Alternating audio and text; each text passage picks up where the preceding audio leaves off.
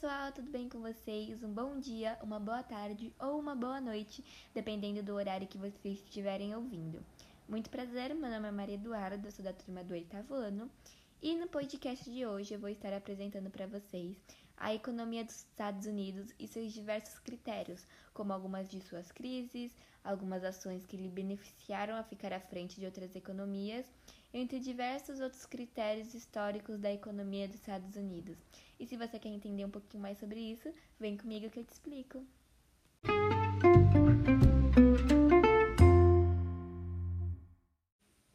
Oi, oi de volta, pessoal, e bom, Agora que vocês já sabem quem eu sou e já sabem a temática do podcast de hoje, eu acredito que eu já possa iniciar a minha apresentação.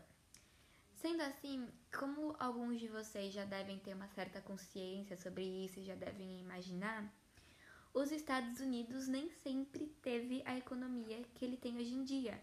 Para ele chegar no seu nível econômico atual, os Estados Unidos precisou passar por diversos processos e diversas etapas ao longo da sua história, tanto em questões políticas, quanto em questões econômicas, questões territoriais, entre diversos outros critérios, para chegar no que ele é hoje em dia. E um dos critérios que fez os Estados Unidos ter a economia que ele tem hoje em dia tão forte, tão extensa, foi a sua industrialização muito rápida já que os Estados Unidos ele possuía diversos critérios que favoreciam uma industrialização muito mais rápida em comparação à industrialização de outros países, por exemplo. E alguns desses critérios e fatores que favoreceram é, a indústria estadunidense foi o seu território ser extenso e largo ao longo do século XIX, ele também tem uma fama de recursos naturais, o que facilitou o povoamento e a chegada de grandes vagas imigratórias. Os Estados Unidos também, inclusive, possuía grande escassez de mão de obra. Sendo assim, ele está sempre inovando e criando novas técnicas de produção para substituir essa mão de obra que está em falta. Ele também possui um nível de instrução muito elevado, o que facilita com que muitos dos seus recrutas possuem uma especialização na indústria muito elevada. E uma, assim, um dos principais fatores que favoreceu a industrialização, sem dúvidas, foi a necessidade de comunicação para favorecer a economia e a produção interna. Só que, como eles não tinham é, nada que pudesse favorecer a comunicação, eles foram, de certa forma, obrigados a, a construir caminhos de ferro, que seriam as ferrovias. Sendo assim, é, a economia interna dos Estados Unidos é, se iniciou logo de cedo, porque, ao contrário de muitos países como o Brasil, por exemplo, é, eles tinham ferrovias que interligavam os Estados Unidos inteiro, o que favorecia muito a venda de produtos para as pessoas do seu próprio país. É, no caso, né, a produção e comércio interno.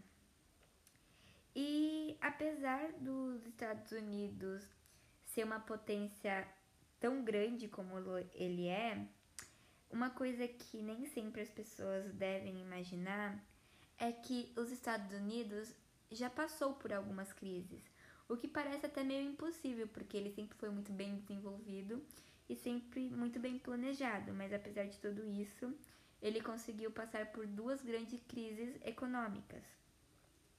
Sendo a primeira delas, ela foi em 1929, que foi a crise da superprodução, no qual caiu no qual teve a queda da Bolsa de Valores de Nova York.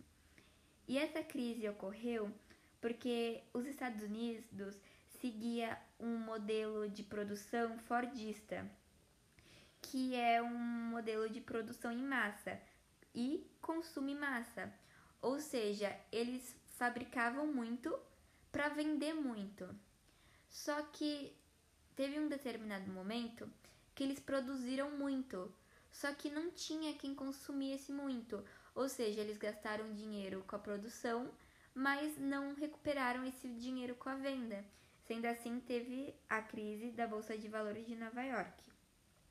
Mas, como não bastasse eles terem essa crise por conta da produção em massa, é em outro ano teve outra crise.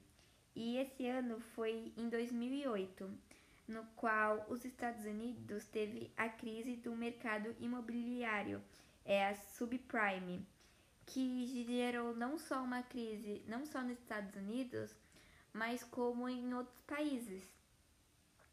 E essa crise da subprime foi uma crise causada pela concessão de empréstimos hipotecários de alto risco, fazendo com que os Estados Unidos novamente passassem por uma grande crise econômica. Mas, apesar dessas duas grandes crises, tanto a de 2008 quanto a de 1929, da queda de bolsa de valores de Nova York, é, os Estados Unidos também possuía ótimos planejamentos econômicos, que foi o que aconteceu tanto na Primeira quanto na Segunda Guerra Mundial, com uma participação decisiva dos Estados Unidos.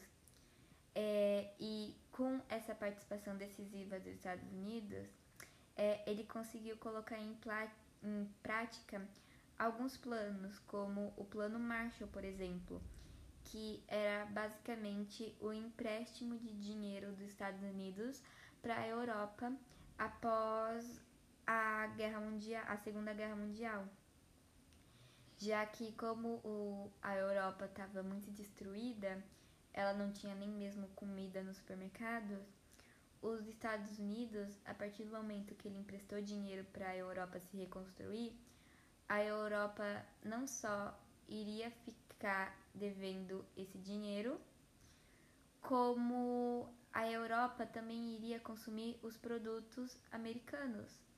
Dessa forma, os Estados Unidos iria ganhar em dobro, tanto com o empréstimo quanto com a venda de seus produtos para outros países. Sendo assim, apesar de algumas crises e alguns altos e baixos, os Estados Unidos soube se programar, soube se planejar e hoje em dia ele é o que é, com uma grande, enorme e extensa economia mundial, sendo a maior potência do planeta.